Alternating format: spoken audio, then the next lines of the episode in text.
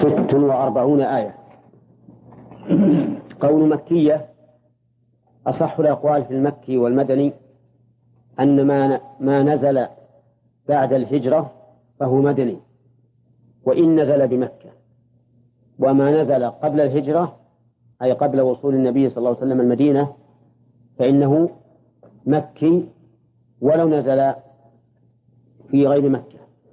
هذا هو أصح ما قيل في تعريف المكي والمدني. الغالب في الآيات المكية قوة العبارة وشدتها وقصر الآيات وموضوعها غالبا في أصول الدين وتقرير التوحيد. وأما الآيات المدنية فإنها بالعكس تجد عباراتها أسهل وأطول وغالب موضوعها في فروع الدين. لأن الناس غالبهم قد قاموا بالتوحيد. ولها ضوابط معروفة في أصول التفسير وعلامات. وهنا يقول إنها مكية. واعلم أن السورة إذا كانت مكية واستثني بعض آياتها. مثلا يقول مكية إلا آيات كذا وكذا فإن هذا الاستثناء غير مقبول من قائله إلا بدليل لأن الأصل أن السورة جزء واحد. بمعنى أن الرسول عليه الصلاة والسلام إذا نزلت آية قال ضعوها في كذا في موضع كذا من سورة كذا. فالآيات المكية السور المكية مكية ولا يستثنى منها شيء. والسور المدنية مدنية ولا يستثنى منها شيء إلا بدليل. دليل لا يكفي أن يقول العالم إلا كذا إلا كذا. لا بد فيه من سند لأن هذا خبر والأخبار لا بد من سند لها حتى تصل إلى غاية السند. وقول المؤلف إنها خمس أو ست وأربعون آية هذا لا يضر. الاختلاف في عدد الآيات أمر ليس بضار. ولهذا في سورة الفاتحة كما تعلمون اختلف العلماء هل البسملة آية من آياتها أو مستقلة مع الاتفاق على أن على أن الفاتحة سبع آيات. قال الله عز وجل بسم الله الرحمن الرحيم البسملة آية من كتاب الله مستقلة لا تكون تبعا لما قبلها ولا مقدم ولا مقدمة لما بعدها بمعنى أنها ليست من التي قبلها ولا ولا من التي بعدها لكنه يؤتى بها في ابتداء الصور علامة على ابتدائها. إلا في سورة براءة. فإن الله تعالى لم ينزل فيها بسملة. لماذا؟ يقول بعض العلماء لأنها بعض من سورة الأنفال ويقول آخرون لأنها نزلت بالسيف والشدة على المنافقين والكفار وهذا لا يناسبه البداءة بالبسملة التي هي بسم الله الرحمن الرحيم فإن البسملة بركة ورحمة لا لا تتناسب مع الشدة والغلظة والقتل والقتال. ولكن هذا ليس بصحيح. بل أقرب شيء أن الصحابة أشكل عليهم هل هي من من الأنفال أو مستقلة فوضعوا فاصلا ولم يضعوا البسملة. فلم يجزموا لا بهذا ولا بهذا. على أننا نعلم بأن الله تعالى لم ينزلها.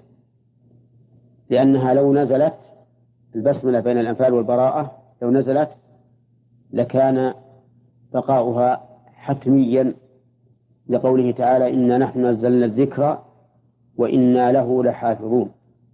وعلى هذا فيكون اجتهاد الصحابة رضي الله عنهم مطابقا تماما لواقع الحال. أما إعرابها فقد تقدم مرارا وذكرنا أن أحسن الإعرابات فيها أن الجار والمجرور متعلق بمحذوف مؤخر فعلي مناسب. بمحذوف مؤخر فعلي مناسب. فإذا كنت توضأ إذا أردت توضأ وقلت بسم الله الرحمن الرحيم فالمعنى بسم الله أتوضأ. فالتقدير بسم الله أتوضأ. الحمد لله فاطر السماوات والأرض إلى آخره. اعلم أن الحمد هو وصف المحمود بالكمال مع الإجلال مع المحبة والتعظيم. وصف المحمود بالكمال مع المحبة والتعظيم. هذا هو هذا هو الحمد. وقد حمد الله نفسه سبحانه وتعالى في أول الأمور وآخرها. ففي أول الأمور الكونية قال الحمد لله فاطر السماوات والأرض. الحمد لله الذي خلق السماوات والأرض وجعل الظلمات والنور. وفي أول الأمور الشرعية قال الحمد لله الذي أنزل على عبده الكتاب ولم يجعل له عوجا. كما حمد نفسه على منتهى الأمور أيضا. قال الله تعالى في آخر سورة الزمر وقضي بينهم بالحق وقيل الحمد لله رب العالمين. فحمد الله سبحانه وتعالى نفسه في أول الأمر وفي منتهى الأمر. لأن الله سبحانه وتعالى له الأمر أولا وآخرا. وكل أمره فإنه محمود عليه لأنه مبني على الحكمة والرحمة. هنا يقول الحمد لله. الحمد مبتدأ ولله خبره. واللام هنا للاستحقاق والاختصاص. للمعنيين جميعا. أما كونها للاستحقاق فلأنه لا أحد أحق بالحمد من الله عز وجل. فإنه محمود على كل حال. لأن كل ما يفعله وكل ما يشرحه ما يشرعه سبحانه وتعالى فإنه محمود عليه لكماله. وأما كونها للاختصاص فلأن الحمد ال هنا للاستغراق؟ أي كل حمد فهو لله ثابت له ومعلوم أنه لا أحد يختص بهذا الوصف العام الشامل إلا الله عز وجل.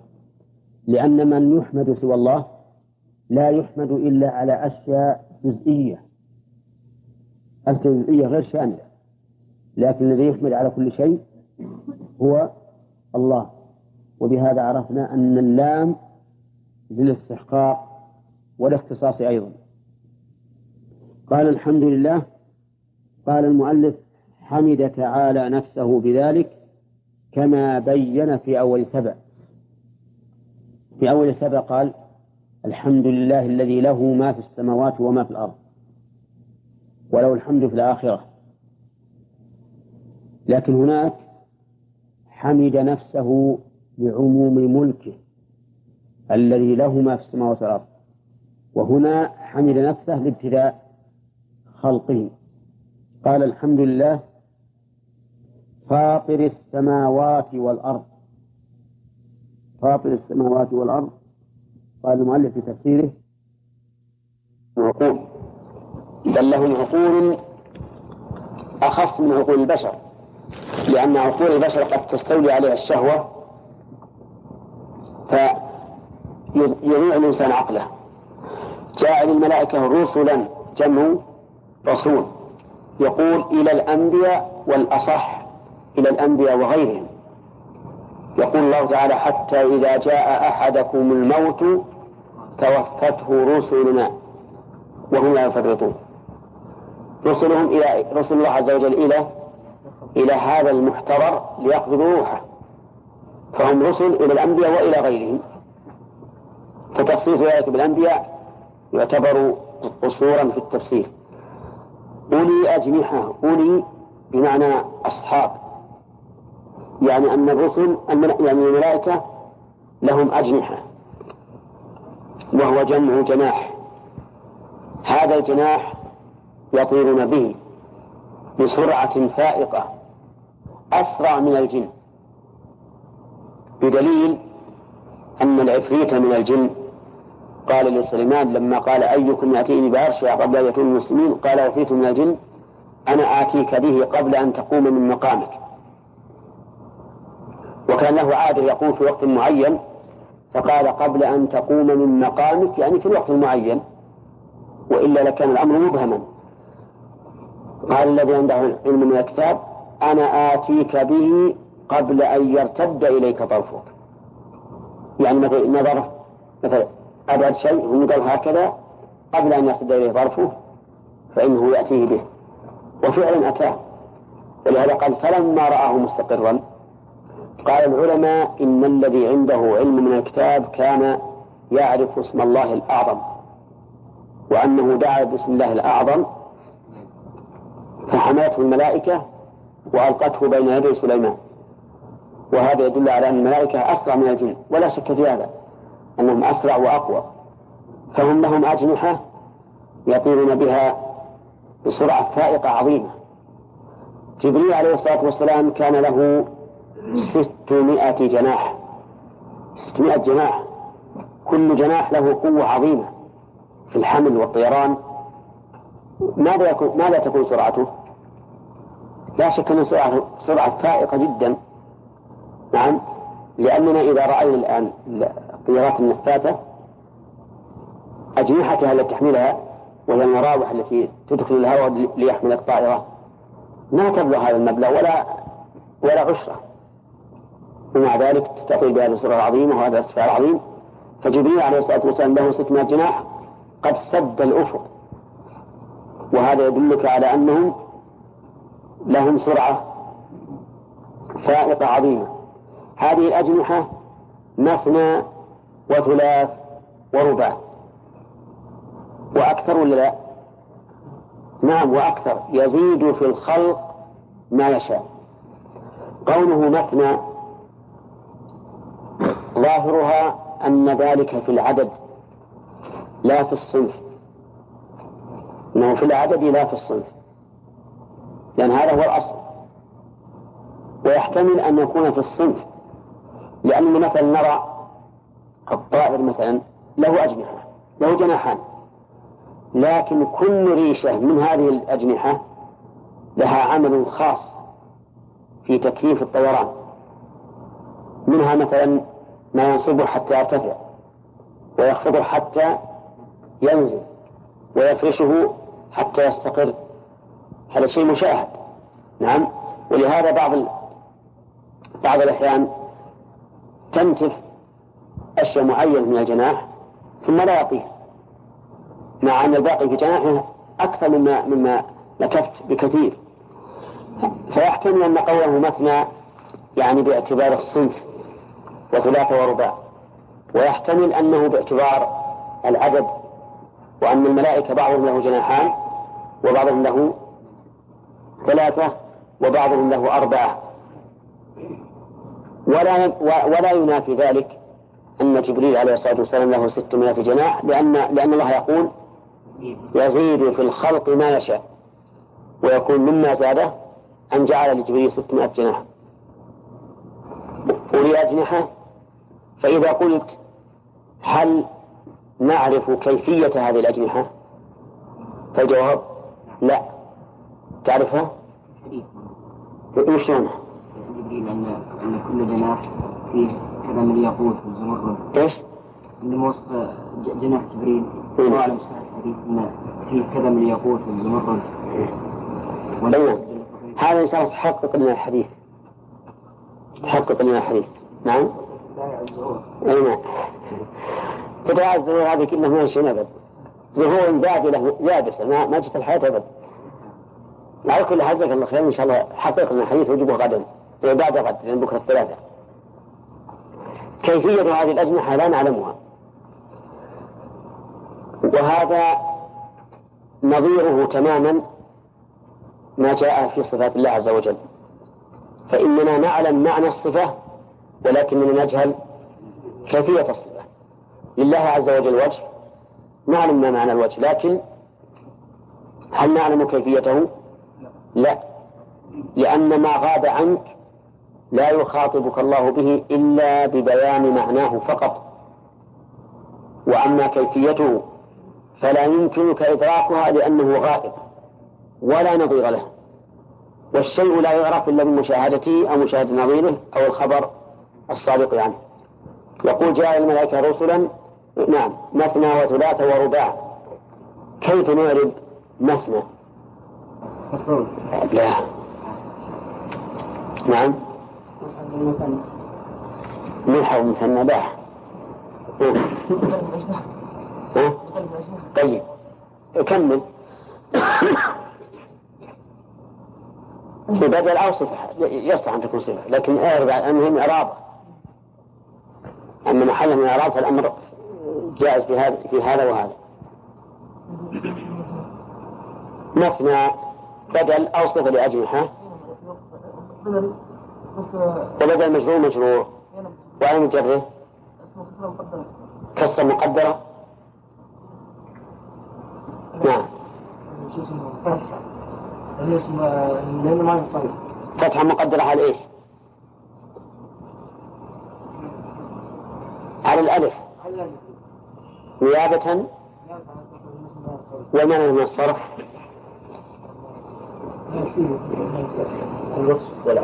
الوصفية والعدل. وكذلك نقول في ثلاثة ورباع. ولهذا قال ثلاثة ولم يقل ثلاثا. ورباع ولم يقل رباعا أو رباعا بالكسر نعم. ما قال ثلاث ورباع. طيب يزيد في الخلق ما يشاء. يزيد في الخلق في الملائكة وغيرها. نعم. يزيد في الخلق سواء كان في الملائكة أو غيرهم يزيد ما يشاء مما تقتضيه حكمته سبحانه وتعالى. ولذلك تجد المخلوقات لها أيد وأرجل بحسب حاجتها إلى هذه الأيدي والأرجل فبنو آدم لهم أرجل يمشون بها ولهم أيد يبطشون بها ولا يمشون بها. لأن هذه الأيدي محل الأخذ والعطاء. فأكرم الإنسان بأن تكون أي يداه غير مستعملة في المشي بخلاف الحيوان. الحيوان يداه مستعملة في المشي لأنه يأخذ بفمه يأخذ بفمه ويعطي بفمه وينقل بفمه. حتى الهرة إذا أرادت أن تنقل أولادها بفمها لكن الآب الآب مكرم فجعل الله تعالى يديه غير مستعملتين في المشي. فهو يزيد في الخلق ما يشاء على حسب ما تقتضيه الحكمة وحاجة ذلك المخلوق. وكل ما ذكره الله عز وجل مما هو معلق بمشيئته فقد سبق لنا أنه مقرون بالحكمة. إن الله على كل شيء قدير. هذا تعليل لقوله يزيد في الخلق ما يشاء. يعني كأن سائل يسأل وهل ذلك صعب عليه؟ فكان الجواب من هذه الجملة أنه سهل لأن الله على كل شيء قدير على كل شيء قدير. كل شيء موجود قادر على إيش؟ إعدامه وكل معدوم قادر على إيجاده. لكن لو قال لك قائل هل يقدر على أن يجعل المتحرك ساكنا في آن واحد؟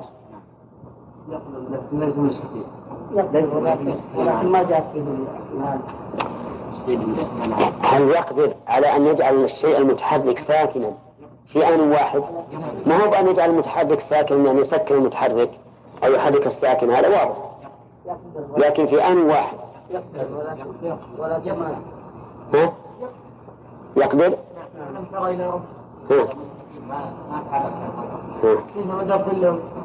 إذا شاء جعله ساكنا ما يخالف نقول المتحرك يقدر أن يجعل المتحرك ساكنا لكنه لا ساكن في حال تحركه.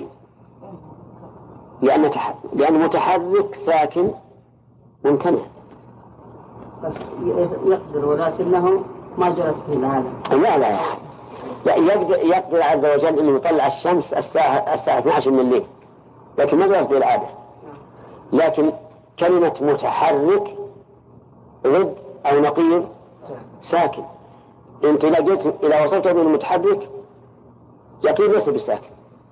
وصفته بأنه ساكن يقين ليس بمتحرك. نعم؟ فلذلك قال العلماء إن المستحيل غير وارد. لأن المستحيل يعني ما يمكن وجوده.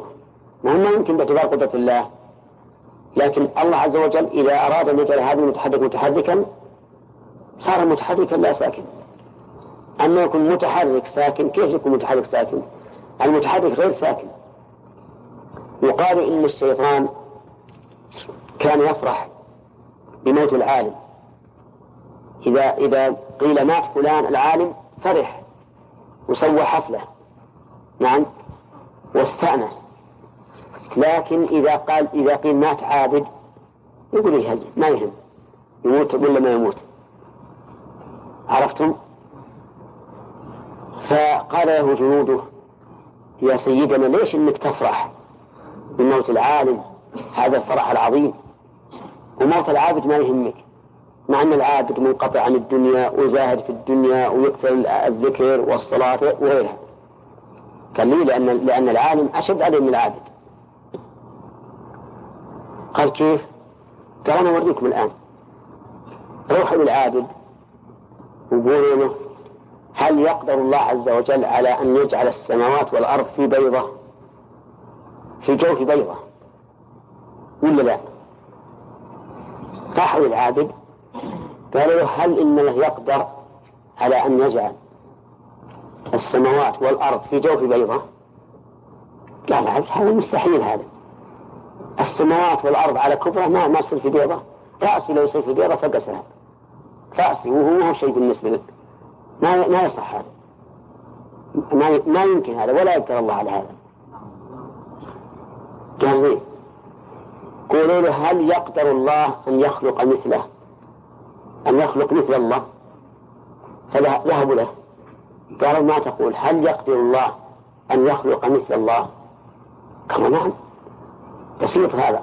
إن الله على كل شيء قدير. يقدر الله أن يخلق رب مثله. طيب إذا كفر هذا العابد سلبا وإيجابا. نفيه القدرة في الأول كفر وإثباته القدرة في الثاني كفر. قال يلا شوفوا.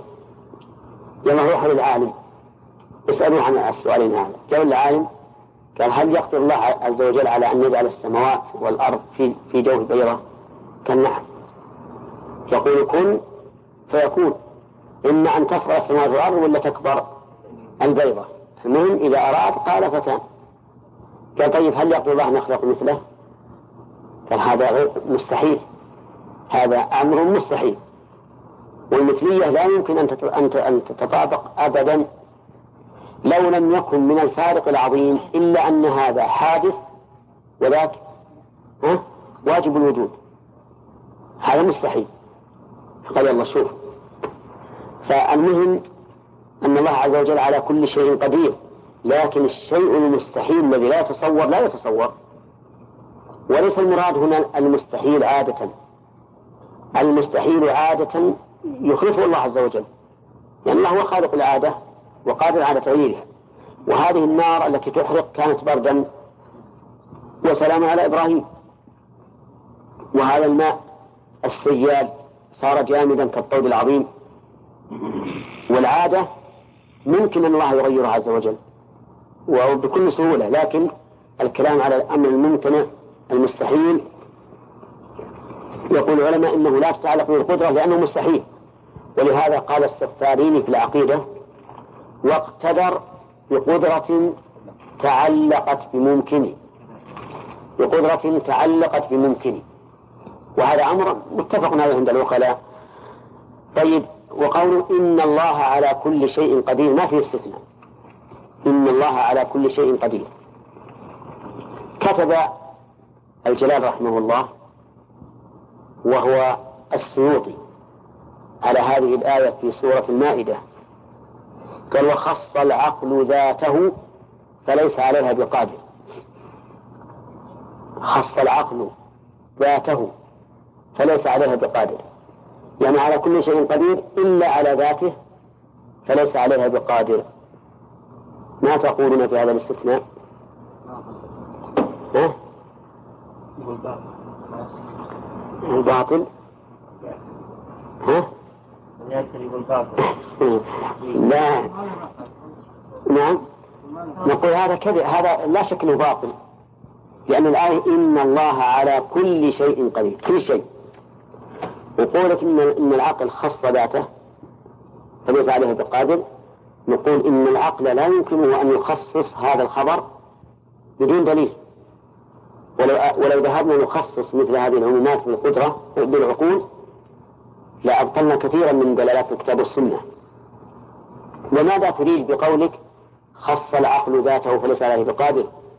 إن أردت أنه سبحانه وتعالى لم يكن قادرا على ذاته بمعنى أنه لا يقدر مثلا أن يمرض نفسه أو أن يعدم نفسه سبحانه وتعالى. فهذا أصلا لم تتعلق به القدرة لأن هذا من الأمور أي إيش؟ المستحيلة. وإن أردت أنه لا يقدر على أن يفعل ولعل هذا مراده أو لعل هذا مراده إن أردت أنه ليس قادرا على أن يفعل لأن الأشاعرة ومن شبههم ينكرون الأفعال الاختيارية فهذا كذب. بل العقل يدل على أنه سبحانه وتعالى لم يزل ولا يزال فعالا لما يريد. دقيقة. طيب في عبارة تقع كثيرا بين الناس. يقول إن الله على ما يشاء قدير. إن الله على ما يشاء قدير. ما تقول في هذه في هذه العبارة؟ تغلب والخطأ بالناقشه ما هي المسألة هينة؟ اجزموا ولا انسحبوا؟ طيب لماذا؟ أنتم معلومين لو قال الله على ما يشاء قدير فكانه نظن على غير ما يشاء غير قدير. مثل قدر على غير على غير مشيئة بس. طيب. يعني هذا يوهم أن ما لا يشاؤه فليس قادرا عليه. طيب. هذا واحد. يعني ممكن الإنسان يكون يعني يقول ما أريد هذا أو إذا إذا أثبت المشيئة لا لا لا يمكن. يعني لا يلزم من إثباتها ينفيها ينفي يعني على ما يشاء قدير لا ي- على ما يشاء قدير. لا تنفي أنه قا- قادر على غير ما أنه عاجز. أنه عاجز على غير ما يشاء. إن الله سبحانه وتعالى أثبت لنفسه هذا ها- دعني من أنه أثبت. لكن هذه العبارة هل جاءت في كتاب الله أو سنة رسوله؟ نعم جاء مين؟ إن الله على ما يشاء. إن الله فعال لما يريد. دعني يفعل ما يريد. هو هو الفعل ذا يا والإرادة. الفعل غير القدرة. نقول ويفعل الله ما يشاء. هذا في القرآن ويفعل الله ما يشاء. لكن القدرة. لكن لا تنافي هذا. لأن, لأن القادر قد يفعل وقد لا يفعل. نعم لكن لا تنافي أنه قادر على غير ما يشاء. لا على كل حال ما هو ردك سليم. لأن لأن قوله على ما شاء أيضا مقدم والتقييم يفيد إيش؟ التخصيص. مقدم على عامله والتقييم يفيد التخصيص. أي على ما شاء كيف ترد هذا أيضا. ب- بلسان من؟ في القرآن بالقرآن. أعطنا من هذا الكثير الشيء اليسير. في في هذه في سورة لك الآن من الآن إلى أسبوعين. اقرأ القرآن من أول إلى آخره إذا وجدت أن الله على ما يشاء قدير. لا ليس أن الله على ما يشاء قدير. لكن في, في يعني في نفس المعنى وليس بهذا اللفظ ما خالف ولا في نفس المعنى. كأنك تريد أن الله قال وهو على جمعهم إذا يشاء قدير. وهو على جمعهم إذا يشاء قدير. نعم. لكن هنا المشيئة عائدة مو على القدرة؟ عائدة على الجمع. يعني إذا شاء جمعهم فإنه قدير عليه. ردا على من أنكروا البعث. وقالوا كيف أن الله يجمع الناس ويبعثهم بعد أن ماتوا؟ طيب هذا واحد. ثانيا أنك إذا قلت إنه إنه على ما يشاء قدير فقد خالفت التعبير القرآني الذي أطلق الله فيه وعمم إن الله على كل شيء قدير. ثالثا أن هذا مأخوذ من مذهب القدرية. لأن القدرية يقولون إن الله لا يقدر على عمل العبد فهو غير فهو غير داخل في قدرة الله وإذا لم يقدر عليه فإنه لا يشاء. لا يشاء. نعم.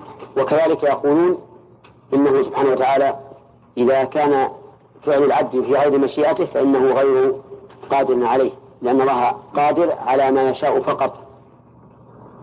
فلأجل هذا نقول إن هذه العبارة لا تنبغي. وإن كان صاحبها يريد بها معنى صحيحا. قد يريد بها معنى صحيحا كما هو الظاهر عبارة كثير من المسلمين لينطقون بهذا الشيء. ونقول إن الأكمل أن تقول إن الله على كل شيء قدير. فإن قلت إنه ورد في قصة الرجل الذي يدخله الله الجنة آخر من يدخل الله الجنة فيقول له, له لما قال آه هذا لك وعشرة مثاله قال الله له إني على ما أشاء قادر. إني على ما أشاء قادر. هذا حديث قدسي. فالجواب أن هذا في قضية معينة. يعني لو وقع شيء يستغرب الإنسان وقوعه ويستبعده. فلنا أن نقول إن الله تعالى إذا شاء شيئا فهو قادر عليه. بمعنى أنه فاعله. كقوله تعالى ويفعل الله ما يشاء.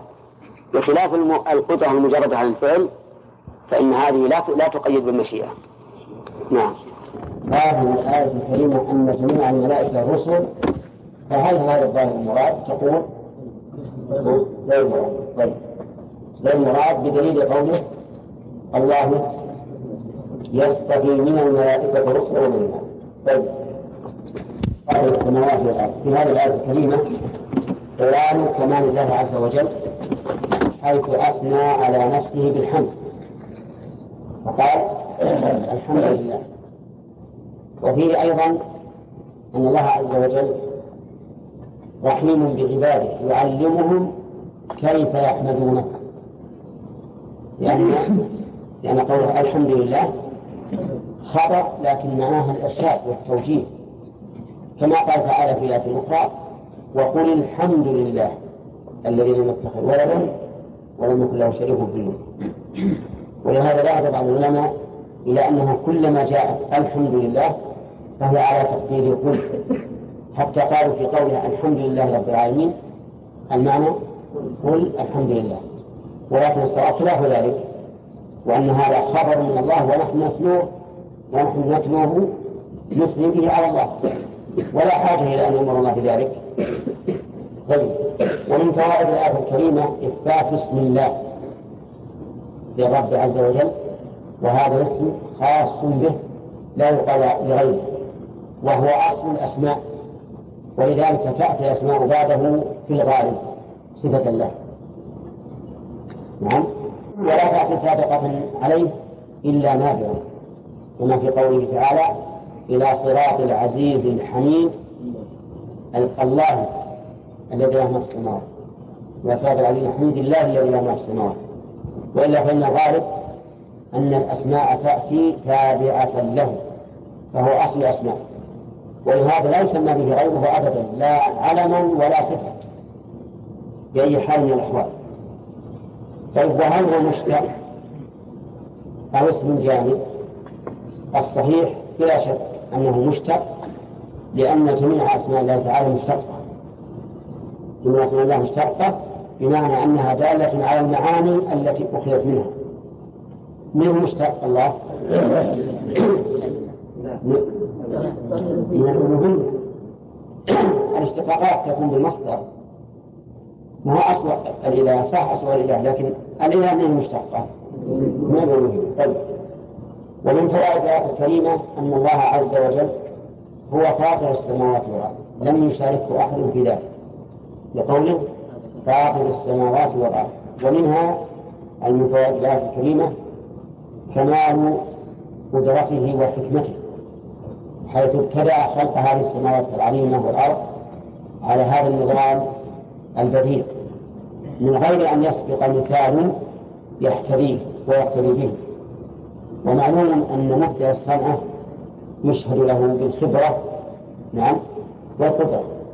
يعني من أنشأ شيئا جديدا وصار هذا الشيء الجديد منتظما على تمام الانتظام وغاية الإحكام فإنه يشهد له بماذا؟ بالكمال والخبرة.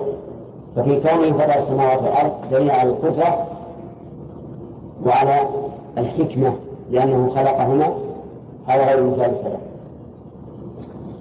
ومن فوائدها أن السماوات متعددة. وقد بين الله تعالى في آية أخرى أنها سبع وقال قل من رب السماوات السبع ورب العرش العظيم. وأما الأرض فذكرت مفردة باعتبار الجنس وهي إطلاق. كم عدد؟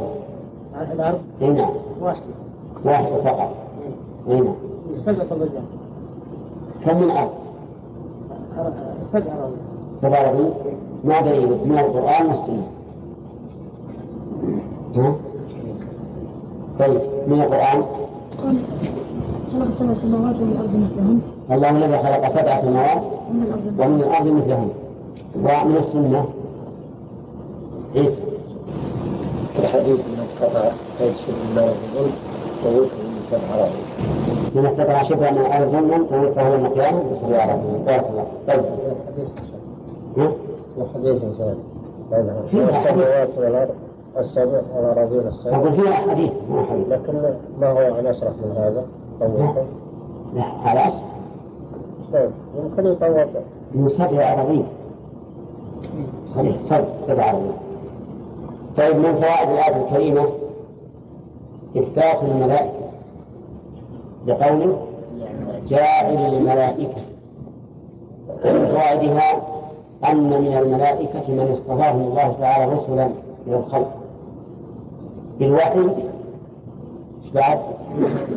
وغير الوحي. الوحي وغيره. وقوله جاء الملائكة رسلا. ومنها أن هؤلاء الرسل له أجنحة. أجنحة متعددة الأصناف ومتعددة الأعيان. يعني أنه متعدد الكمية وش بعد؟ وكيفية. طيب لقوله ولي أجنحة مثنى وثلاثة وربع. ومنها أن فوائد الآية أن فيها إشارة إلى سرعة تنقل الملائكة لقوة أجنحتهم لقوله أولي أجنحة. وإنما قلت بقوة أجنحتهم لأنه لولا أن لهذه الأجنحة مزية عظيمة استحقت أن ينص عليها لكان يذكر غير الأجنحة كالرؤوس مثلا. ولكن ذكر الأجنحة بما فيها من القوة لحملها هؤلاء الملائكة ولأنها تكون عند الإرسال أسرع واضح؟ وقد ذكرنا مثالا لذلك يدل على أن الملائكة أسرع من غيرها. في الطيران في قصة في قصة عرش بلقيس نعم ومن فوائد الآية الكريمة أن الله عز وجل يزيد على الاثنين والثلاثة والأربعة ما يشاء لقوله يزيد في الخلق ما يشاء ومنها أيضا أن الله تعالى فضل المخلوقات بعضها على بعض. لقوله يزيد في الخلق يزيد في الخلق. وزيادة مقابلها نقص. إذا فهناك مفاضلة بين المخلوقات بعضها مع بعض. ولكن هل مراد القوة أو كبر الجسم أو العقل أو العلم أو المعدن الجواب العموم. لأنه قال يزيد في الخلق ما يشاء فهذا يزيده قوة في الجسم وهذا يزيده قوة في العقل وهذا يزيده قوة في الخلق وهذا يزيده قوة في العلم إلى آخره. ومن فوائد الآية الكريمة أنك إذا وجدت من نفسك نقصا في خلقك فاطلبه ممن؟ ها؟ اطلب إكماله من؟ من الله. لأن قوله يزيد في الخلق ما يشاء معناه لا تسأل الزيادة في خلق ولا خلق إلا من الله عز وجل. لأنه هو المام بما يزيد به سبحانه وتعالى. ومن فوائدها إثبات المشيئة. لقوله ما يشاء. وقد مر علينا أن المشيئة في كل ما وردت معلقة بما بالحكمة. واستدلنا لذلك استدللنا لذلك بقوله تعالى وما تشاءون إلا أن يشاء الله إن الله كان عليما حكيما. طيب. ومن فوائد الآية الكريمة إثبات القدرة العامة. إن الله على كل شيء قدير. الله على كل شيء قدير.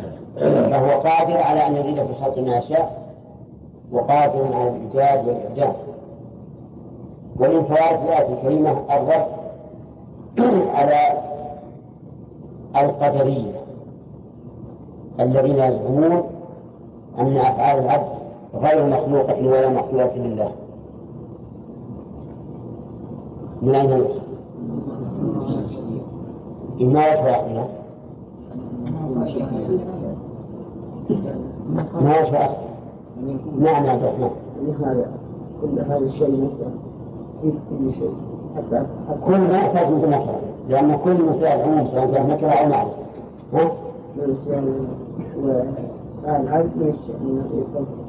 صح. لعموم قوله على كل شيء قدير. العبد من الأشياء طيب. ثم قال الله تعالى ما يفتح الله للناس من رحمة فلا ممسك لها. هذا ابتداء الدرس اليوم. قال ما يفتح الله للناس من رحمة فلا ممسك لها. يقول ما يفتح ما شرطية. تجزم بدليل الفعل بعدها ما يفتح ولكن الفعل بعدها أمامنا مكسور. ما يفتح الله فنقول إن هذه الكسرة عارضة من أجل توقي التقاء الساكنين. وإلا فإنها مجزومة فأصبح ما يفتح حدث بالكسر بالتقاء الساكنين. كقوله تعالى لم يكن الذين كفروا. لم يكن الذين. وأصلها لم يكن وقوله ما يفتح الله للناس من رحمة. يفتح من رحمة الفتح. فتح الشيء إزالة الحواجز دونه يعني متى فتحت البيت يعني أزلت الحاجز المانع من دخوله وهو الباب. والرحمة إذا فتحت فإنها فإن الإنسان يدخل إليها ويلج فيها. وقول من رحمة من بيان لما؟ من بيان لما؟ وما شرطية مفيدة للعموم. وعلى هذا فيكون في الآية عموما أي أي رحمة يفتحها الله عز وجل للناس فلا أحد يستطيع إمساكها وقوله من قال المؤلف كالرزق كرزق ومطر وهذا على سبيل التمثيل للحصر لأن رحمة الله أكثر من ذلك. قال الله تعالى وما بكم من رحمة فمن الله. وإن تعدوا نعمة الله لا تحصوها إن الله لغفور رحيم. فنعم الله عز وجل لا تحصى رحمة الله عز وجل لا تحصى في أنواعها فضلا عن أفرادها. وقوله فلا ممسك له. أي فلا أحد يمسكها. بل ستصل إلى من فتحها الله تعالى له ولا يردها أحد. كما جاء في الحديث الصحيح أن الرسول عليه الصلاة والسلام كان يقول بعد الرفع من الركوع اللهم لا مانع لما أعطيت ولا معطي لما منعت ولا ينفع ذو الجد منك الجد. ويقول كذلك بعد الصلاة اللهم لا مانع لما أعطيت ولا معطي لما منعت ولا ينفع ذو الجد منك الجد. وقال النبي عليه الصلاة والسلام لعبد الله بن عباس واعلم أن الأمة لو اجتمعت على أن يضروك بشيء لم يضروك إلا بشيء قد كتبه الله لك. فلا أحد يستطيع أن يمسك رحمة الله مهما عمل حتى لو حاول الحسد والتشويه ومنع الرزق ما يستطيع. إذا فتح الله الرحمن للعبد لا أحد يستطيع أن يحول بينه وبينه. ولهذا جاءت لا ممسك لها ولا نافع للجنس وهي نص شيء على العموم. ولهذا عموم لأن نافع الجنس لا تخصيص فيه أبدا. قال فلا ممسك لها وهنا قال ما يفتح الله الناس من الرحمة فلا ممسك لها. الضمير في لها يعود على الرحمة. نعم.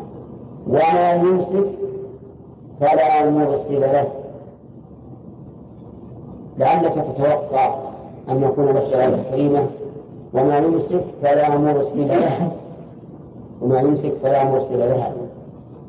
لأن الكلام الآن في الرحمة وهو في الجملة الأولى قال فلا ممسك لها فيقتضي أن تكون الجملة الثانية كالأولى أي وما يمسك فلا مرسل لها.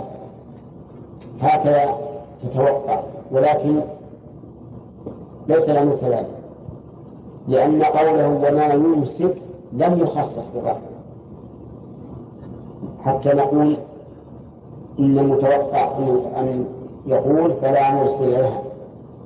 بل قال وما يمسك وحدث المتعلق حدث المتعلق. ليفيد العموم. أي ما يمسك من رحمة وما يمسك من شر. فلا مرسل له حتى الضرر الذي يمسكه الله عز وجل لا أحد يوصله إليه أو يوصله إليه. حتى الرحمة التي يمسكها الله عنه لا يمكن أن يوصلها أحد إليه. ولهذا أحيانا يسأل الإنسان إلى ما يرى من رحمة الله من رزق أو غيره ثم يحول القدر بينه وبينه. أحيانا يتعرض الإنسان لأخطار ولكن يسلم منها. قد تحصل يحصل سيارة إلى أو صدم. فيموت أناس أقوى منك أجساما وأقوى منك منعة وتبقى عنك. إذا الله أمسك عنك الضرر ولا لا؟ ولولا هذا الإمساك لهلكت فيما هلك إذا نقول ما يمسك فلا مرسل له أي لما أمسكه. فعاد الضمير إلى مسألة على لفظ ما على لفظ ما. ولفظ ما مذكر ولا مؤنث؟ لفظ ما مذكر. بخلافه في الأول فعاد على رحمة لأنه مؤنث. انتبه. الآن تبين لنا أن السياق على أتم ما يكون من البلاغ. وأن ما كنا نتوقعه من أن يقال فلا مرسل فلا فلا مرسل لها ليس على ما نتوقع. ليش؟ لأن قوله وما يمسك لا يعني الرحمة. بل هو عام ولهذا نقول إن قول المؤلف وما يمسك من ذلك فيه قصور لأن قوله من ذلك يعود إلى الرحمة.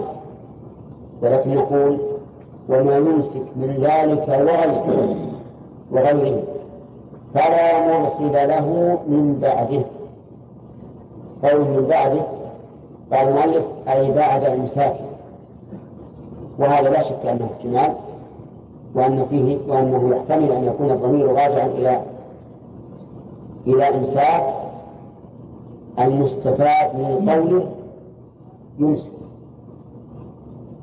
انتبه. طيب إذا قيل هل لهذا النظير أن يعود الضمير على المصدر المفهوم من الفعل قبله؟ لأنه من المعلوم أن مرجع الضمير لابد أن يكون اسما مذكورا قبل أو بعد أو مقدم. المهم أن مرجع الضمير اسم.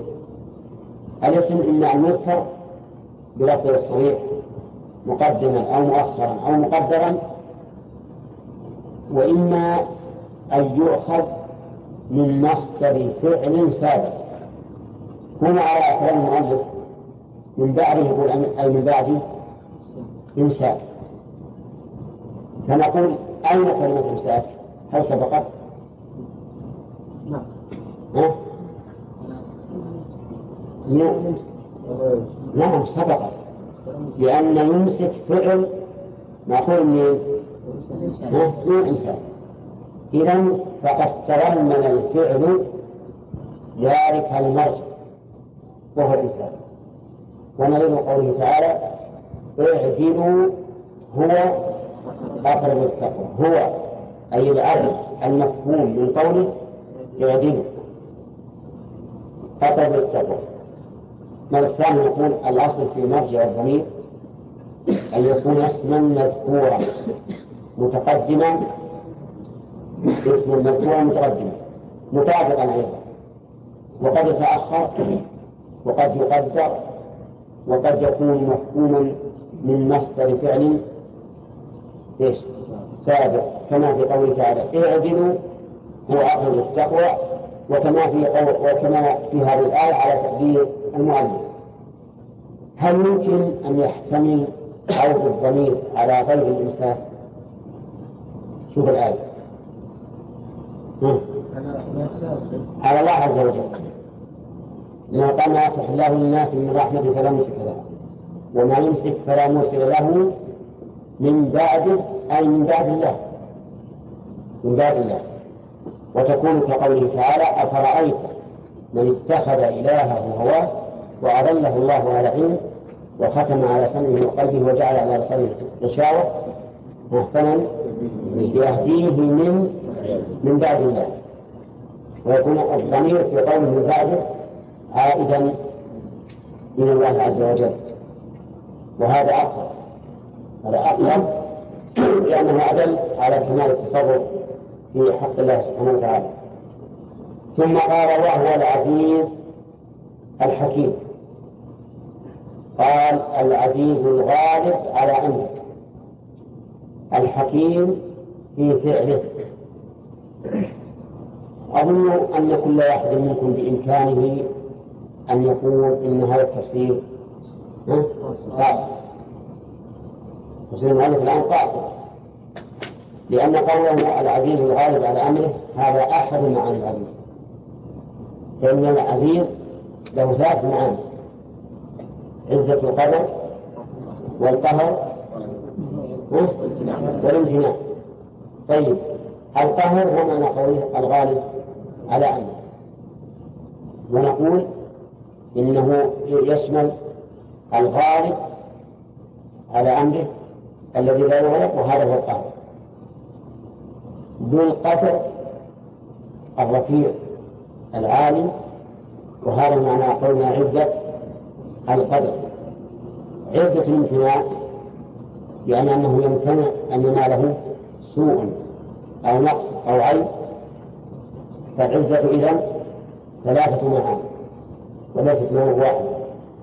أما الحكيم فقال المؤلف في فعله وهذا أيضا مقصود فإن يقع حكيم في فعله وقوله في قدره وشرعه في كل بل إن الحكيم له معنى آخر لأنه مأخوذ من الحكم والإحكام. من الحكم والإحكام. فهو ذو حكم وذو إحكام والحكم كوني وشرعي. والإحكام في الغاية أو في الصورة. التي عليها الشيء. فالجميع أربعة أنواع. طيب. ويقول الله تعالى دائما بين العزة والحكمة لما في ذلك من كمال عزته الله عليه. صلى يا أيها الناس اذكروا نعمة الله عليكم. هو تصدير تصدير الخطاب تصدير الخطاب بالنداء يدل على الاهتمام به والعناية به لأن النداء يتضمن التنبيه. ولهذا إذا قلت للطالب يا ولد فإنه ينتبه. فتصدير الحكم بالنداء يدل على العناية به لأن النداء يفيد إيش؟ التنبيه. وقوله يا أيها الناس قال المؤلف أهل مكة وهذا بلا شك قصور لأن الناس عام والواجب علينا في القرآن والسنة أن نبقي العام على على عمومه حتى يكون دليل على إرادة الخصوص. وإلا فإن الواجب إبقاؤه على عمومه لأنه ليس لنا حق. في أن نتصرف في مدلولات المخالفة لظاهرها إلا بدليل من المتكلم نعم أو من يتكلم مبينا كلامه كالرسول عليه الصلاة والسلام. فالخطاب إذن النداء إذن إيش؟ عام لجميع الناس. يا أيها الناس اذكروا نعمة الله عليكم. اذكروا. المراد بالذكر هنا ذكر النعمة في القلب وذكرها باللسان وذكرها بالفعل انتبه. ذكرها بالقلب بأن يتأمل الإنسان من أين هذه النعمة؟ أتت. من الذي خلقه؟ من الذي أمده بالرزق وهو في بطن أمه لم يخرج من بعد من الذي أعده؟ لقبول ما يمر به وتصوره وتعقله وتنفيذه. الجواب الله. فأنت إذا تذكرت في قلبك ونسأل الله أن وإياكم الغفلة إذا تذكرت بقلبك هذه الأمور عرفت أن ما بك من نعمة فهو من الله عز وجل. فالذكر النعمة في القلب أن الإنسان يتأمل يقول من الذي أوجدني؟ من؟ أجب الله. من الذي أمدني بالنعم يرحمك الله. بالنعم وأنا في بطن أمي. لا يستطيع أحد أن يوصل إلي لقمة العيش أو جرعة الماء. هو الله عز وجل. ثم من الذي أعدني وهيأني لأن أكون قابلا لما فيه منفعتي و... نعم منفعتي في الدنيا والآخرة. الله عز وجل. فالنعم إيجاد وإمداد. والشيء الثالث إعداد. انتبه إيجاد وإمداد وإعداد. كل ذلك من الله سبحانه وتعالى. هذا ذكرها بالقلب ذكرها باللسان أن يثني على الله بها. وأما بنعمة ربك فحدث فيتحدث بالنعم لا على سبيل الافتخار. ولكن على سبيل الثناء ذكرها بالجوارح أن يرى أثر هذه النعمة عليه. فإن كانت النعمة علما رؤي أثر هذا العلم عليه بحسن التصرف والوقار والسكينة والأدب ونشر العلم والدعوة إلى الله عز وجل. هذا مثال. إذا كان بمال يرى أثر النعمة عليه.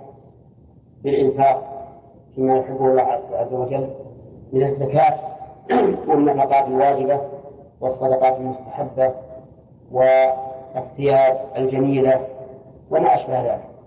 إن الله يحب إذا أنعم على عبده نعمة أن يرى آثار نعمته عليه. هذا ذكر بماذا؟ بالجوارح. وصار الذكر يشمل ثلاث الذكر بالقلب بعد واللسان والجوارح. ومن ذكر النعمة بالجوارح أيضا أن يقوم بشكرها أن يقوم بالشكر. والله عز وجل أمرنا بذكر نعمته للغاية وهي قال تعالى فاذكروني أذكركم واشكروني ولا تكفرون ليس المراد أيضا أن تذكر النعم فقط بل لا بد من قرن هذا الذكر بالشكر. اذكروا نعمة الله عليكم. وقوله نعمة الله عليكم. نعمة هنا مضاف مفرد مضاف ويشمل جميع النعم وهي واحدة أو أكثر. وإن تعدوا نعمة الله لا تحصوها اذكروا نعمة الله عليكم. قال المؤلف بإسكانكم الحرم ومنع الغارات عنكم. هذا التفسير بناء على إيش؟ على أن المخاطب أهل مكة. ولكن نقول اذكروا نعمة الله عليكم بالنعم التي لا تحصى. وهي كثيرة جدا كما أسلفنا الأمثلة عليها. تكون نعمة بالإيجاد والإنجاز والإعداد كل هذه من, من الله عز وجل. اذكروا نعمة الله عليكم. هل من خالق غير الله؟ يعني إذا تقرر ذكرتم نعمة الله عليكم فإننا نوجه إليكم هذا السؤال المتضمن للنفي. هل من خالق من زائدة وخالق مبتدع؟ غير الله بالرفع والجر. نعت لخالق لفظا ومحلا وخبر المبتدأ يرزقكم من السماء. أولا من خالق هل أداة استفهام فعل حرف حرف وهي أداة استفهام ومن زائدة. زائدة زائدة. زائدة زائدة. كيف زائدة زائدة؟ هذا تناقض زائدة لفظا زائدة للمعنى. لأنها تفيد توكيد النفي والتنصيص على العموم هل من خالق فخالق إذا مبتدأ؟ مرفوع بضمة مقدرة على آخره مع نزولها اشتغال المحل بحركة حرف الجر الزائد طيب. غير الله فيه قراءتان غير وغير. وكلاهما صحيح.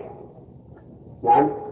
أما على قراءة الجر غير الله فهي صفة تابعة لللفظ لفظ خالق والخالق مجموع وأما على قراءة الرفع فهي صفة تابعة لمحل خالق لأن محله الرفع على الابتداء ولهذا قال المؤلف بالرفع والجر نعت لخالق لفظا ومحلا.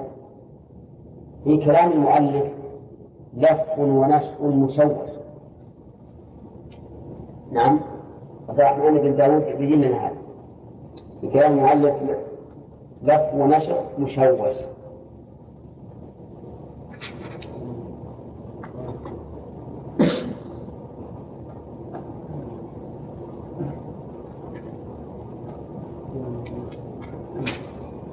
والله شيخ ما ما؟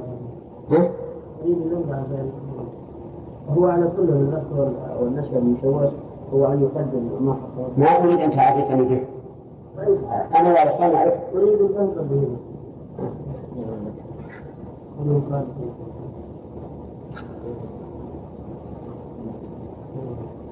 الله تبارك يعني المفروض يقول بالجر نعم.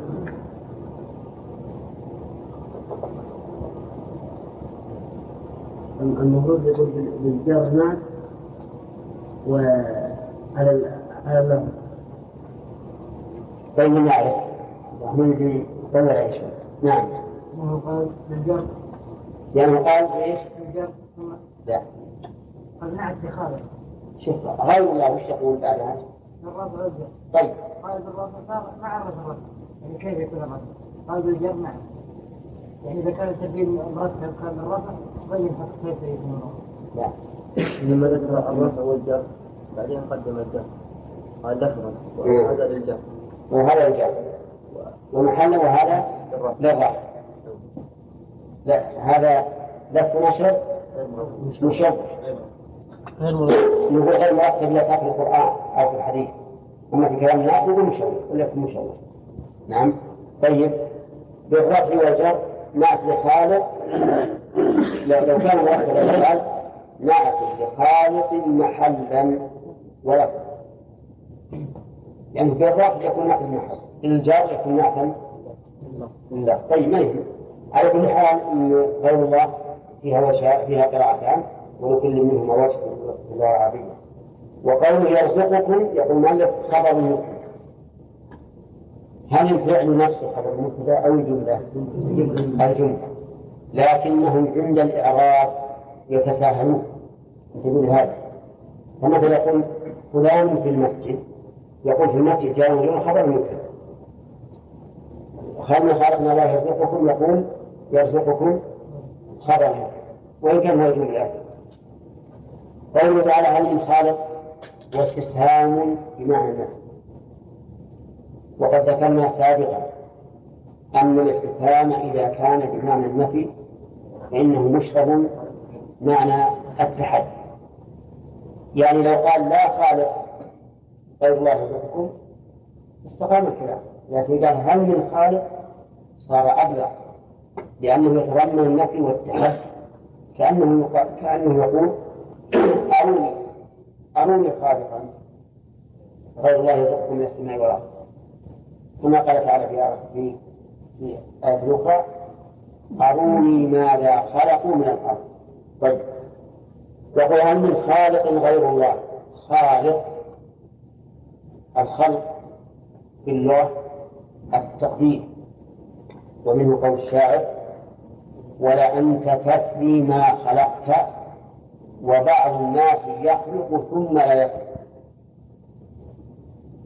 تفني ما خلقت يعني ما قدرت ولكنه يطلق على الإيجاد المسبوق بتقدير.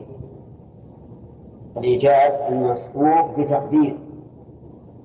نعم فهو خالق بمعنى لا بمعنى موجب إيجادا مسبوقا بتقدير. طيب هل من خالق غير الله يرزقكم من السماء والأرض؟ الجواب لا. لا خالق غير الله يرزقنا من السماء والأرض. وقد سبق لنا إيراد على نفي الخلق عن ما سوى الله. وقلنا إنه قد جاءت نصوص تدل على أن غير الله يخلق وأجبنا عن ذلك بماذا؟ بأن خلق غير الله نعم ليس إيجاد ولكنه تحويل من صورة إلى صورة. وأيضا ليس عاما وليس عاما. والشيء الثالث أن خلق غير الله هو من خلق الله في الواقع والله خلقكم وما تعملون. حتى لو النعم الذي خلقت هذا الشيء يعني أوجدته بمعنى غيرته من حال إلى حال فإن فعل هذا مخلوق لله عز وجل. فعليه نقول إن الخالق الحقيقي هو الله. وقوله يرزقكم بمعنى يعطيكم لأن الرزق بمعنى العطاء كما في قوله تعالى فارزقوهم منه. وقوله من السماء فسر المؤلف الرزق من السماء بالمطر. وهذا لا شك أنه داخل فيه فإن المطر من الرزق النازل من السماء. وهل هناك غيره؟ رزق ينزل من السماء؟ نعم. الوحي. وهو رزق معنى وفي شيء آخر؟ المن والسلوى المن والسلوى. لأن وش المن والسلوى؟ على بني إسرائيل. طيب لماذا لا نقول الطيور مطلقة مثلا؟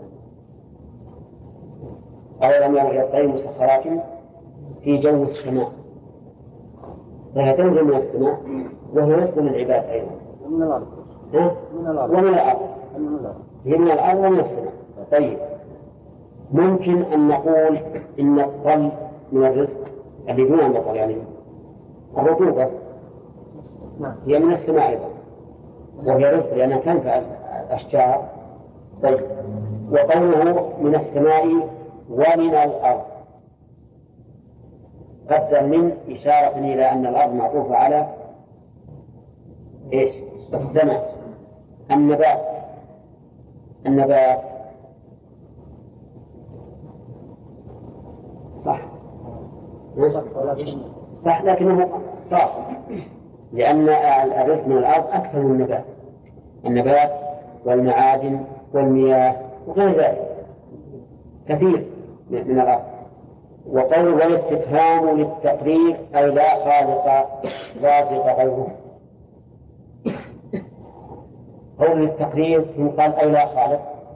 هذا شفت تناقض لأن قوله لا خالق يقتضي أن يكون معناه النفي.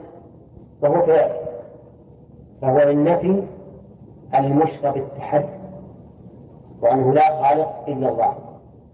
إذا كان لا خالق إلا الله سبحانه وتعالى فما الواجب أن نعبد الله وحده؟ أو لا؟ استمع قال الله عز وجل لا إله إلا أي لا معبود حق إلا هو. وكيف تعلمون أنه لا رازق يرزقنا من السماء والأرض إلا الله؟ ثم تذهبون تعبدون غيره. هل هذا إلا نقص في التصور؟ ونقص في العقل أيضا والتصرف. نقص في التصور والعقل والتصرف. أليس كذلك؟ إذا كان لا رازق إلا الله كيف تعبد الله والعزى ومناة وهبل والأشجار والأحجار والشمس والقمر والبقر أيضا؟ في ناس يعبدون البقر. نعم.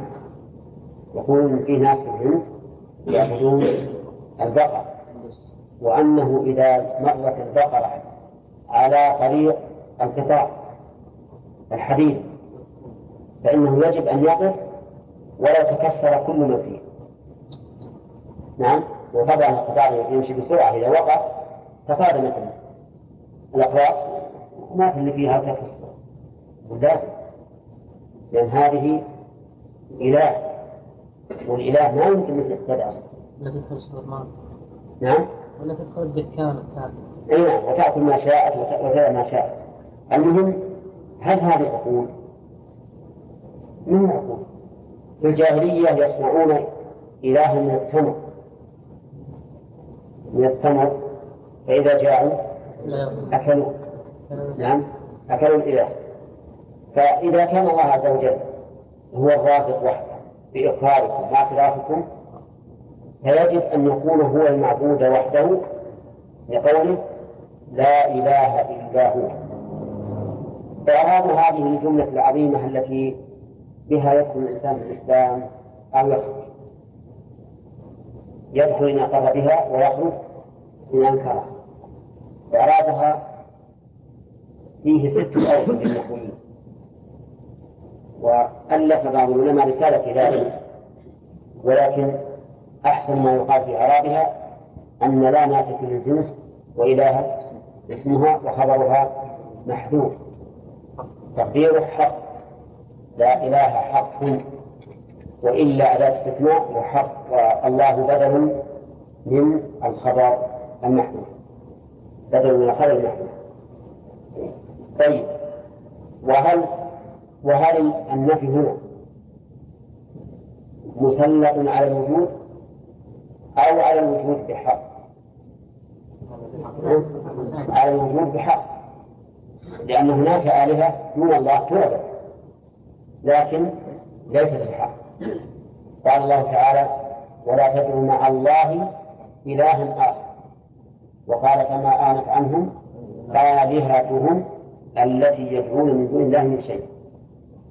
فالآلهة موجودة لكنها لا تستحق أن تكون آلهة لأنها ليس لها ربوبية. فأنا تؤفكون من أين تصرفون عن توحيده مع إقراركم بأنه الخالق؟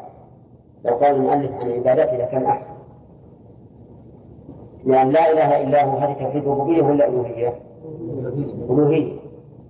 كلمة توحيد تشمل يعني الربوبية أيضا. ولو قال فأنا تصرفون عن عبادته وحده مع إقراركم أنه خالق وحده لكان أحسن. وقول ترفقون قال أي تصرفون؟ تصرفون. فالأفك بمعنى الصرف. ماضيه أفك. ومضارعه يافق. أفكا به إفكا أفكا بالفتح أما الإفك بالكسر فهو الكذب. والكذب في الواقع يتفق مع الأفك. من حيث المعنى لأن الكذب والإخبار بخلاف الواقع فهو صرف للشيء عن عن حقيقته. قال الله تعالى يؤفك عنه من أفك أي يصرف عن من صرف طيب. إذا تؤفكون أي تصرفون عن عبادته وحده مع إقراركم بأنه خالق وحده. والاستفهام في قوله فأنا تؤفكون الاستفهام للتوبيخ والتقريع يعني كيف تقرون بأنه خالق وحده ثم تعبدون معه غيره؟ ثم قال عز وجل وإن يكذبوك يا محمد في مجيئك بالتوحيد والبعث والحساب والعقاب فقد كذبت رسل من قبلك. قالوا وإن يكذبوك. إن هنا شرطية وفعل الشرط يكذبوك وجوابه فقد كذبت واقترن بالفاء لأنه مصدر بقد طيب إن يكذبوك أي ينسبوك إلى الكذب فيقولون إنك كاذب. لست رسول الله عز وجل بل أنت ساحر ومجنون وكاهن وشاعر وما أشبه ذلك. نعم؟ وبعضهم يقول لا بأس ولا جزاء ولا حساب ولا عقاب. إن كذبوك فهذا أمر ليس ببدع ليس ببدع من بني آدم وليس غريبا من صنيع بني آدم. فقد كذبت رسل من قبل. من كذبهم؟ كذبهم أقوام. حتى قال الرسول عليه الصلاة والسلام رأيت النبي ومعه الرجل ومعه الرهط والنبي ومعه الرجل والرجلان والنبي وليس معه أحد. ما معه أحد. طيب حتى أن نوحا عليه الصلاة والسلام لبث في قومه ألف سنة إلا خمسين عاما يدعوهم سرا وجهرا وبالتوبيخ وبالوعيد وبالوعد. ومع ذلك ما آمن معه إلا قليل. وقوله رسل التنكير هنا للتكثير والتعظيم. للتكثير والتعظيم يعني رسل كثيرة ورسل عظيمة أيضا. كذبت كذب نوح وكذب إبراهيم وكذب موسى وكذب هارون وكذب عيسى. وهؤلاء أولي العزم من الرسل وأفضل الرسل كذبوا فتكذيبك إذا ليس ببدع ويراد بهذا أمران. أحدهما تسلية النبي صلى الله عليه وسلم. فإن الإنسان إذا علم أن غيره أصيب بمثل مصيبته تسلى وتسلى بذلك. لو أن أحدا أصيب بحادث غامض نعم ثم رأينا الحوادث واحد من كسر يده واحد من كسر إصبعه واحد من كسر فخذه واحد انكسر صلبه فقام الذي انكسر أصبعه يصيح ويترجع قلنا له فلان انكسر صلبه. وش يكون؟ يخف عليه الأمر وينساه. لأن تسلي النفس بالغير له أثر عظيم. قال الله تعالى ولن ينفعكم اليوم إذ ظلمتم أنكم في العذاب مشتركون فاشتراككم في العذاب لن يخفف عنكم كما هو الشأن في حال الناس في الدنيا. وقالت الخنساء ترفي أخاها صخرا. ماذا قالت؟ قالت وما يبكون ولولا كثرة الباكين حولي على إخوانهم لقتلت نفسي. وما يبكون مثل أخي ولكن أسلي النفس عنه بالتأسي. كيف تقول؟ أسلي النفس عنه بالتأسي. أقول هذه مات أخوها نعم وهذه متى أخوها وهذه متى أخوها فأنت أنت وغيرك سواء. نعم فقد كذب رسول من وإلى الله ترجع الأمور. قول إلى الله. إلى الله ترجع الأمور. الجار مجرور متعلق بإيش؟ ترجع. وقدم لإفادة الحصر لإفادة الحصر يعني إلى الله لا غيره ترجع الأمور. وقد يقال إنه قدم أيضا لفائدة لفظية وهي مراعاه الفواصل. طيب. قال المؤلف ترجع الأمور في الآخرة. فيجاد المكذبين وينصر المرسلين. وهذا أيضا من القصور لأن ترجع الأمور في الآخرة وفي الدنيا أيضا. نعم. فإن الله ينصر المرسلين في الدنيا ويعاقب المكذبين. إنا إنا لننصر رسلنا والذين آمنوا في الحياة الدنيا ويوم يقوم الأشهاد انتبه إذا ترجع الأمور عام أمور الدنيا والآخرة وأمور الشرع وأمور القدر. فكل الأمور ترجع إلى الله عز وجل. هو الأول والآخر منه المبتدا وإليه المنتهى قال الله تعالى ألا له الخلق والأمر. قال ابن عمر رضي الله عنه من كان له شيء فليأت به. لأن الله يقول ألا له الخلق والأمر. وش يبقى؟ إذا كان الخلق وهو الإيجاب لله والأمر في التصرف والتصرف لله. وش بقي هنا؟ ما بقي شيء.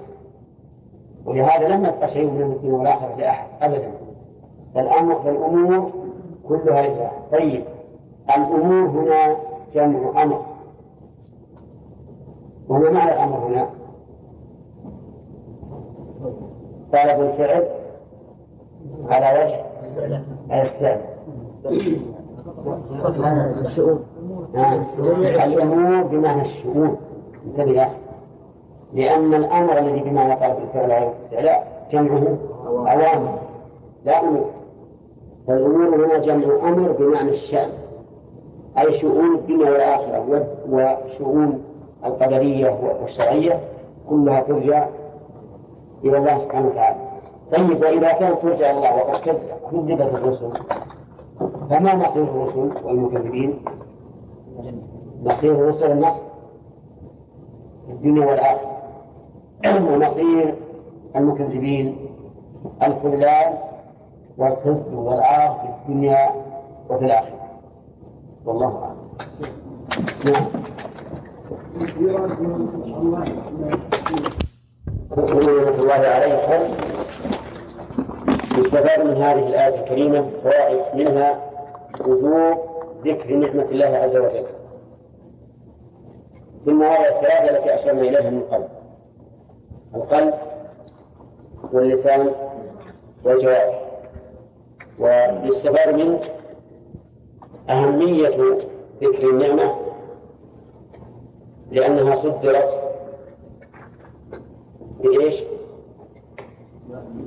يا أيها الناس. وهذا يدل على الأهمية لأن ما صدر بالنداء معناه تنبيه المخاطب على الاستماع. ويستفاد من ذلك من هذه الآية أن الكفار مخاطبون. بالشرائع من أين يؤخذ؟ الناس يا أيها الناس. وكما يجب على المسلم أن يذكر نعمة الله يجب على الكافر أيضا أن يذكر نعمة الله. وبناء عليه فإنه يعاقب على عدم ذكر النعمة في الآخرة. وقد يعاقب عليه أيضا في الدنيا. نعم. ومن فوائد الآية الكريمة أيضا بيان فضل الله سبحانه وتعالى على عباده. بالنعم واذكروا نعمة الله. وليس نعمة فقط ولكنها جنس. فيشمل جميع ما أنعم الله علينا من نعم الدين والدنيا سواء عادت إلى البدن أو العقل أو العلم أو المال. طيب. وقوله ومن فوائدها أيضا أنه لا خالق إلا الله. بدليل طلاق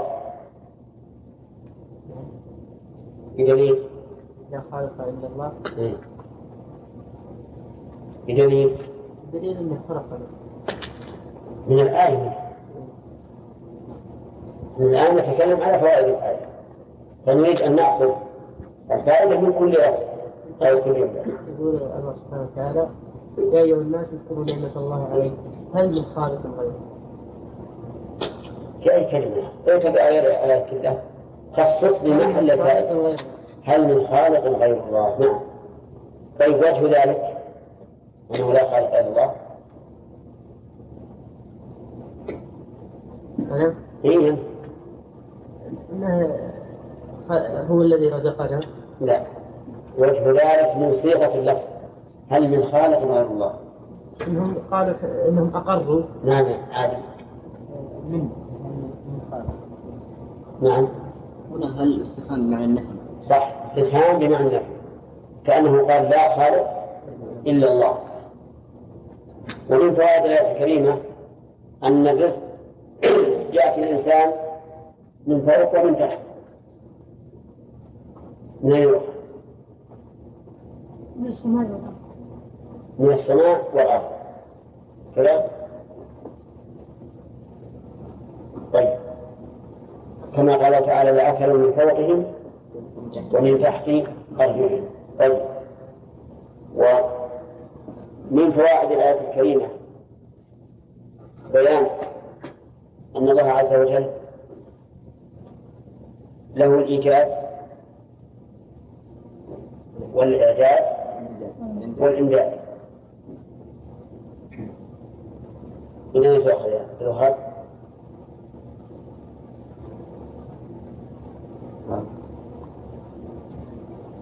يرزقكم من السماء والأرض. لا. نعم هذه فيها فيها الإمداد. لأن الرزق إمداد الإنسان. من خالق من خالق غير الله. هذا الإيجاد طيب يجينا الثالث؟ نعم؟ لا يتعلق. كيف ذلك؟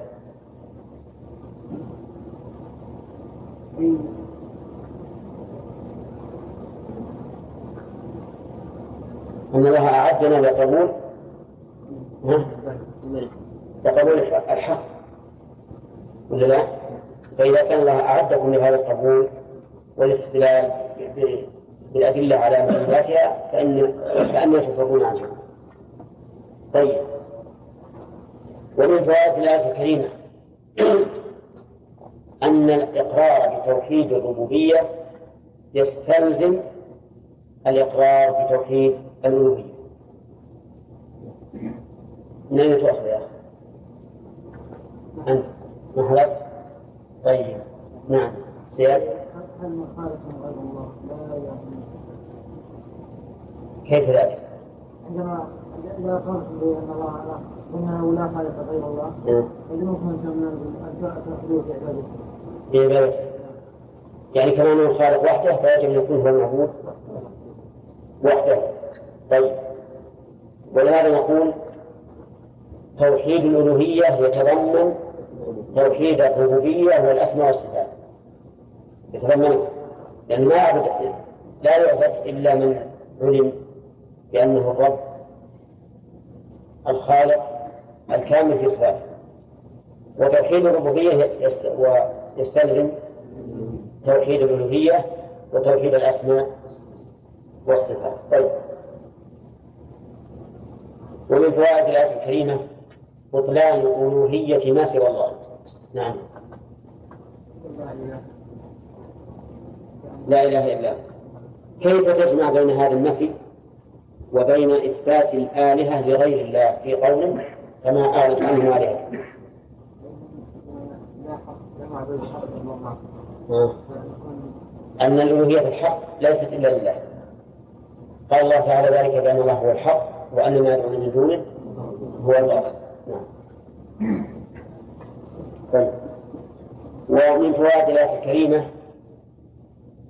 سفاهة أولئك القوم الذين يعبدون مع الله غيره مع إقرارهم بأنه الخالق الرازق نعم سيد. من قوله فأنا تتقون لأن الاستفهام هنا بمعنى؟ الإنكار والتوبيخ. والتوبيخ. نعم.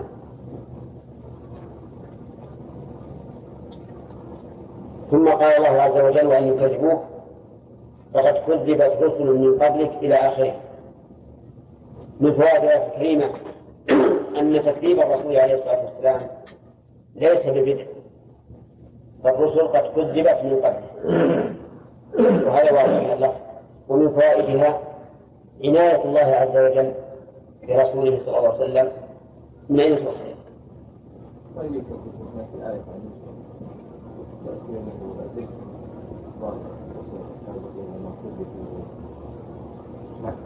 تؤخذ من الرسول إن الله سبحانه وتعالى صلى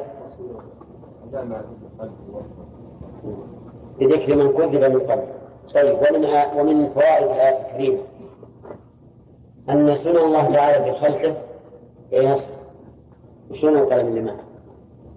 سن ها؟ وشلون المسجل؟ هذا النار شيء عجيب ها؟ وش الشيء العجيب اللي شوف فيه؟ ها؟ كمبيوتر لا لا لا استمع كلامه طيب ما هو صحيح. ما جعل الله له من قبل في الجو لكن الظاهر إنه صار من قراءة لا سلك لك. طيب. آه، قلنا من فوائد الآية الكريمة أن سنن الله تعالى في خلقه واحد. كيف يا الرحمن؟ أنه وإن يكذبوك قد كذبت إذا كذبت أنت فقد كذب الرسل ف- أنهم كذبوا الرسل كما كذب النبي صلى الله عليه وسلم هذه يعني- السنن. لأن التكذيب من فعل من فعل الغيب. من فعل الله. لا ليس من فعل الله. يعني هكذا خلق الله سبحانه وتعالى الناس أنهم يكذبوا الرسل وأن الرسل يؤادوا ويكذبوا ويصبر. نعم. سبحان الله. في في في رسله أنهم يعني ما ما يعني يستقبلوا بال- بال- بال- بالتصديق. هذا هذا كلام الله نعم. من قولك قد كذبت وقد كذبت رسله يعني النار كذبت رسل الرسل تكذب قد كذب- قد كذبت رسله نعم. فهذا بالماضي نسأل الله سبحانه وتعالى. الرسل كلما جاء يكذب بالكلمات. هذا من القهوة الإخوان نعم. لا الرسول ها؟ لا الرسول التكذيب في غيره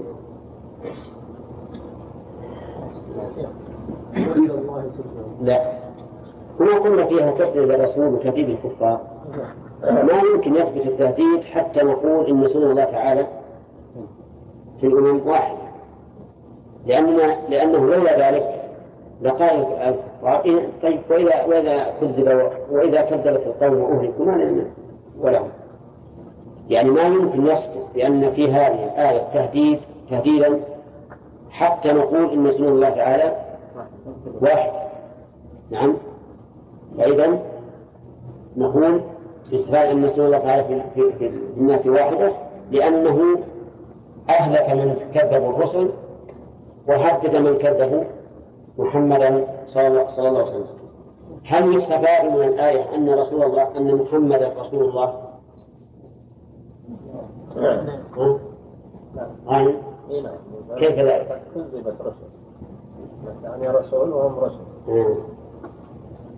ولولا ذلك لم يكن لقوله فقد كذب قبلك فائدة طيب من فوائد الآية الكريمة أن مرجع الأمور الشؤون كلها إلى الله سبحانه وتعالى طيب وش وجه؟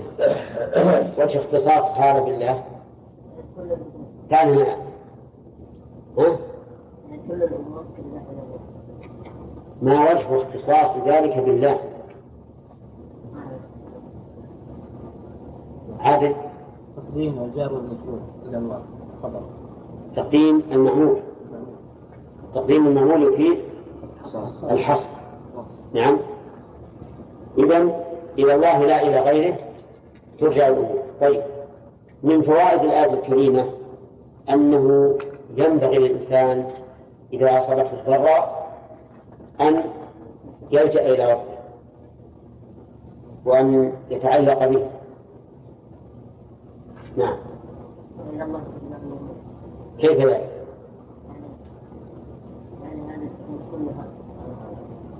إذا كانت الأمة إلى الله فليكن طلب إزالة الضرر من الله. طيب. وفيه أيضا وجوب تحكيم الكتاب والسنة وأنه لا يجوز العدول عما دل عليه الكتاب والسنة أي كيف ذلك؟ أن الأمور والخلق جميعا ترجع إلى الله. ومنها الحكم بين الناس. فيجب أن يكون مرجعه إلى الله. طيب ومنها أن من حكم غير الكتاب والسنة فقد اعتدى على حق الله. فهد إلى الله هنا لم يرجع إلى الله وإنما جاء طيب. لأنه قال إلى الله وحده. ترجع الأمور طيب. ومنها أيضا أنه لا يجوز للإنسان أن يسند ما ما رزقه الله من رزق علم أو مال أو جاه أو ولد أو زوجة إلى نفسه فيقول إنما أوتيته على علم. عندي. ترجع الأمور إلى الله ترجع الأمور نعم. لأنه إذا أرجع إلى نفسه أو إلى غيره ما أرجع إلى الله. ما يرجع إلى الله. طيب. طيب ومنها إثبات نعمة الله عز وجل على العباد بإرسال الرسل. بقوله فقد كذبت رسل والرسل إرسالهم من أكبر النعم لأننا لا نستطيع أن نعرف كيف نعبد الله إلا عن طريق الرسل. الإنسان يعرف مثلا بفطرته أن الله تعالى موجود وأن له ربا خالقا مدبرا لكن لا يعرف كيف يصل إلى هذا الرب. إلا من طريق الرسل. ومن فوائد الآية أيضا إثبات حكمة الله عز وجل حيث جعل للرسل من يكذبه لأنه لولا تكذيب من كذب الرسل ما حصل الامتحان. فهذا من الحكم العظيمة أن يجعل الله للرسل من يكذبه لولا تكذيبه لم يحصل الامتحان. إذ لو كان الناس كلهم على الطاعات ما تميز الخبيث من الطيب ولا تميز المؤمن من الكافر ولا رحمة الله ولا قامت سوق الجهاد ولا الأمر بالمعروف ولا النهي عن المنكر. نعم. ولهذا قال الله تعالى و هو الذي خلقكم فمنكم كافر ومنكم مؤمن. وقال وقال تعالى ولكن ليبلو بعضكم ببعض. فهذه من الحكمة في وجود المكذبين للرسل. في هذا الحكم كثيرة منها أيضا أنه لا يتبين الحق حتى يعرف الباطل. كما قيل وبضدها تتبين الأشياء. فلولا الباطل الذي ينازع الحق ما عرفنا الحق لكان الكل كل لكان الكل سواء ولا نعرف هذا ولا نعرف حقا من باطل ثم قال تعالى مبتدا الدرس الجديد يا أيها الناس إن وعد الله حق. الخطاب هنا موجه أو النداء موجه لعموم الناس. كل الناس المؤمن والكافر. قال إن وعد الله قال المؤلف بالبعث وغيره وصدق. فكل ما وعد الله به فإنه حق سواء البعث أو العقاب أو الثواب أو النصر أو الخذلان أو غير ذلك مما وعد الله به فإنه حق. حق هنا بمعنى صدق وثابت. فهو باعتبار الإخبار به إيش؟ صدق. باعتبار الإخبار به صدق. وأنه سيكون وباعتبار وقوعه إيش؟ ما هو عدل. ثابت. وباعتبار وقوعه ثابت ولا بد. فالحق هنا بمعنى الصادق من حيث الخبر به. الواقع من حيث ثبوته وأنه أمر كائن لا محالة.